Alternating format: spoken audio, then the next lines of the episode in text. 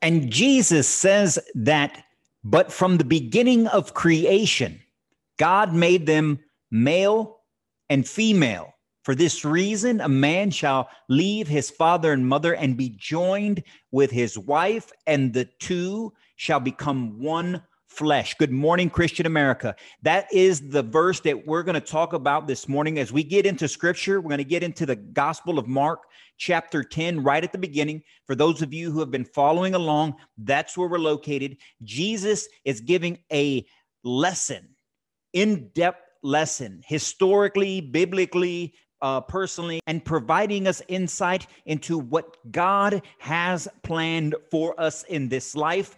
Let no one lead you astray. Get into scripture verbatim. Come and join us. Good morning, Christian America.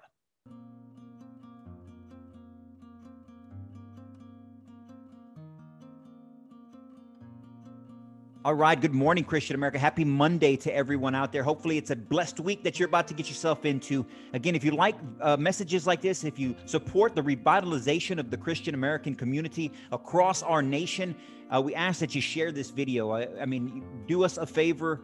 Um, you, you would be helping us greatly. The audience is growing. The number of followers on all the social media platforms is growing. The number of subscribers is slowly ticking up. That's due to you guys. Share this on your social media profile. Uh, share this and subscribe to our YouTube channel, the Good Morning Christian America YouTube channel, our, our Rumble channel, the uh, the Christian American Community Rumble channel, Parler, uh, Facebook, Instagram, Twitter.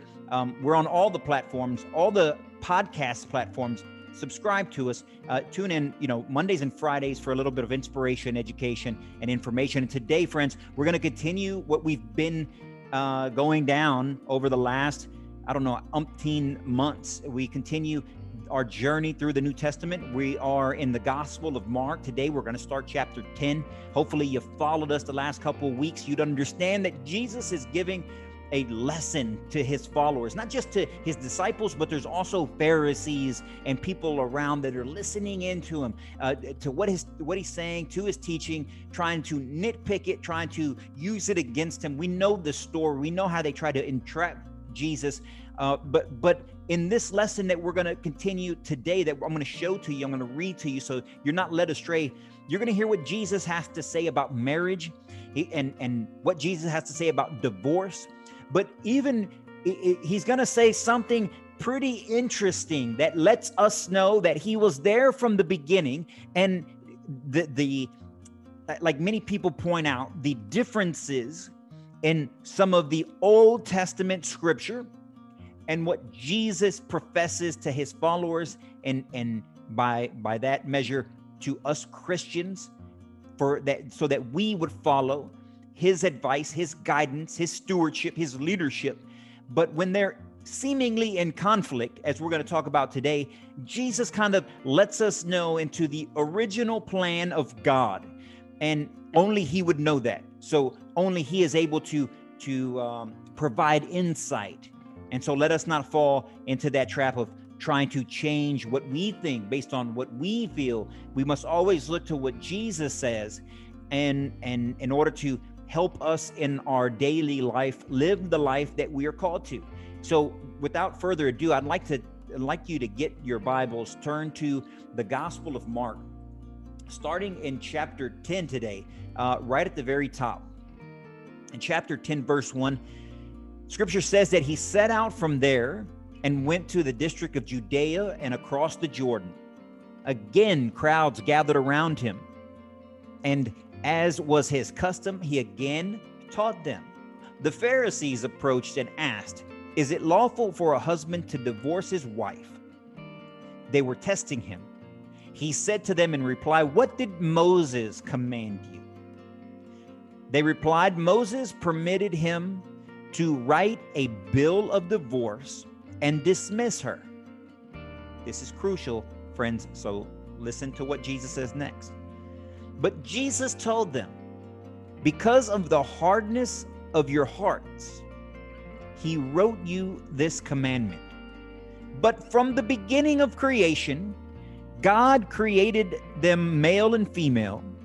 For this reason, a man shall leave his father and mother and be joined to his wife, and the two shall become one flesh. For they are no longer two, but one flesh. Therefore, what God has joined together, no human being must separate.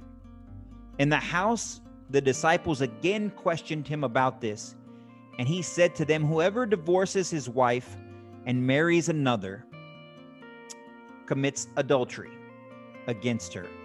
And if she divorces her husband and marries another, she commits adultery.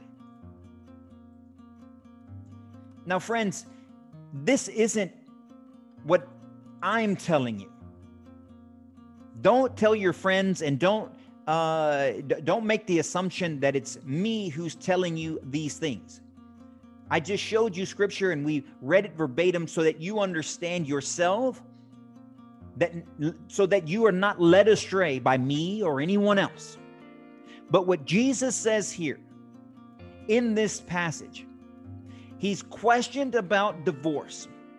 And in the question about divorce, he has to further back up that question in order to provide context into what God's original thought is. How would Jesus know what God's original thought is? Because Jesus was there from the beginning of time. Jesus is God made flesh. He is the Son of Man. He is the Son of God. He is the second part of the Trinity. The reason he knows what God's intention was in the book of Genesis, chapter 2, what he references, is because he is God who gave instruction in Genesis chapter 2, which he references. So, when confronted about divorce, the Pharisees ask him, Is it lawful to divorce from your wife? And so Jesus tested them. And he said, What did the law of Moses command? And they tell him the, the law of Moses commanded that a husband could write a bill of divorce and separate and dismiss her is the word they use, but separate from his wife. And Jesus gives us an insight into God's original idea in creation. He says, Because of the hardness of your hearts, the hardness of the ancient Israelites' hearts, the hardness, if we didn't have uh, spiritual direction, if we didn't have God's divine guidance, it would be the hardness of our hearts. And even with those things, we can still have a hardened heart. And so Jesus says, because of the hardened hardness of your hearts, Moses gave you this command. He gave you this opportunity. But that wasn't the original idea. I'll read it to you again. Because of the hardness of your hearts, he wrote you this commandment. But from the beginning of creation, God made them male and female. For this reason, a man shall leave his father and mother and be joined to his wife, and the two shall become one flesh. When we see what's going on in this secular society today, when we see what is being thrown upon us believers, Christians, those uh, who, who, call themselves followers of Christ, when, it, when we see and experience the the um, the scandal that is taking place within our churches, within our communities, within our schools, within our institutions, within the government, all of these places where they try to take this idea, God's original intent, God's idea, not my idea. Don't say that I said these things. God's idea that He and He alone is the author of life, that He and He alone is the author of marriage. Genesis 1, the author of life, He made them male and female.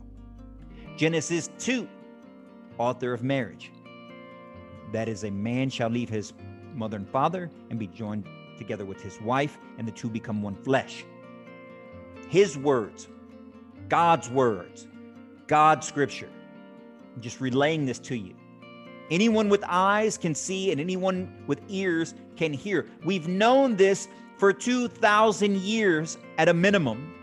If you go back all the way to the book of Genesis, when Moses first wrote these things down, I mean, you're looking at like 4,000 years ago. We've known this for essentially all of humanity.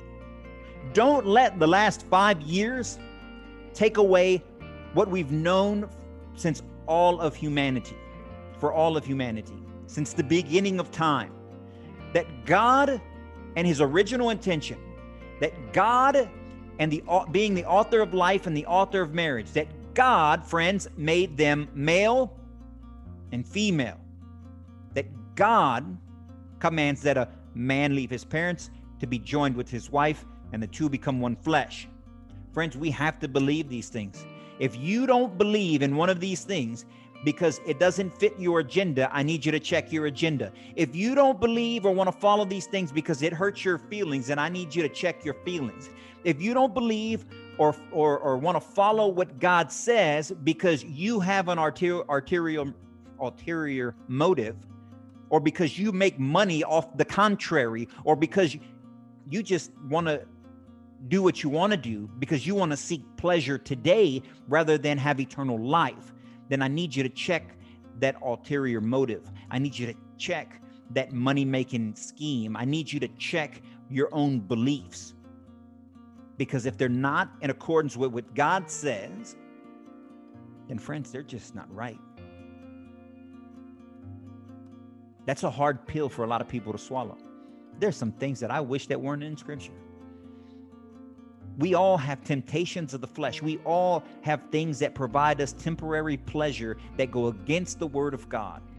And it's our struggle and our it's our duty to fight against the sins of the flesh, the temptation of the world. We must. Even when we fall, we get up and we ask for repentance. We pray for assistance and we keep on doing the right thing as best we can. What we cannot do and we should not do, and don't let anyone advise you to just take the sins of the flesh and try to justify them, try to rationalize them, try to celebrate them for earthly applause. Friends, I can I can tell you there's too much of that going on. There's too many people in the church that seek the trappings of the world. There's too many people in the church that want to hear the applause of the secular world. There's too many people that call themselves people of faith. You see them on YouTube, you see them on social media, you see them on TV. Pastors and preachers and priests and bishops and ministers that want to dance around the conversation of what it means to be male and female, about what it means to be married, about what it means to have a marriage, a biblically ordained marriage. They'll claim that Jesus never talked about it. They'll claim that Jesus never laid, you know, said said anything um, substantial in that area. They'll claim that he never addressed it. They'll and then they'll bring up Jesus's mercy and love as a way to obfuscate from the question. When we're asked about what it means to be a Christian, what it means to be married, what it means to be born, what it means, what God had intended for us, Jesus tells us, let us not have to come up with our own conclusion. Our conclusion is not the correct conclusion, it's Jesus's conclusion. I would have probably said it different, but who am I? I'm no one. Jesus said it right. So we have to follow his guidance, we have to follow his direction. And we do so with love and compassion and generosity. We do so with a teaching heart, with a loving heart. We don't do so with condemnation. We don't do so with hatred and vengeance in our voice and in our heart. We reach out in kindness and in friendship and in love so that others too may understand God's original intention. And again, if you like messages like this, if you support what we're trying to do, which is revitalize the Christian faith, we ask that you share this on your social media profile. We ask that you subscribe to the Christian American community on Facebook, Instagram, Twitter, uh, Parler. Subscribe to the Good uh, Good Morning Christian America YouTube channel and the Good Morning Christian America Parler channel. We ask that you would subscribe to this on all the any uh, all and any of the uh, podcast platforms. That's Apple Podcasts, Google Podcasts, Spotify, et cetera, et cetera. And so, uh, with that, ladies and gentlemen, until Friday, you guys stay on fire for Christ. Stay blessed. Good morning, Christian America.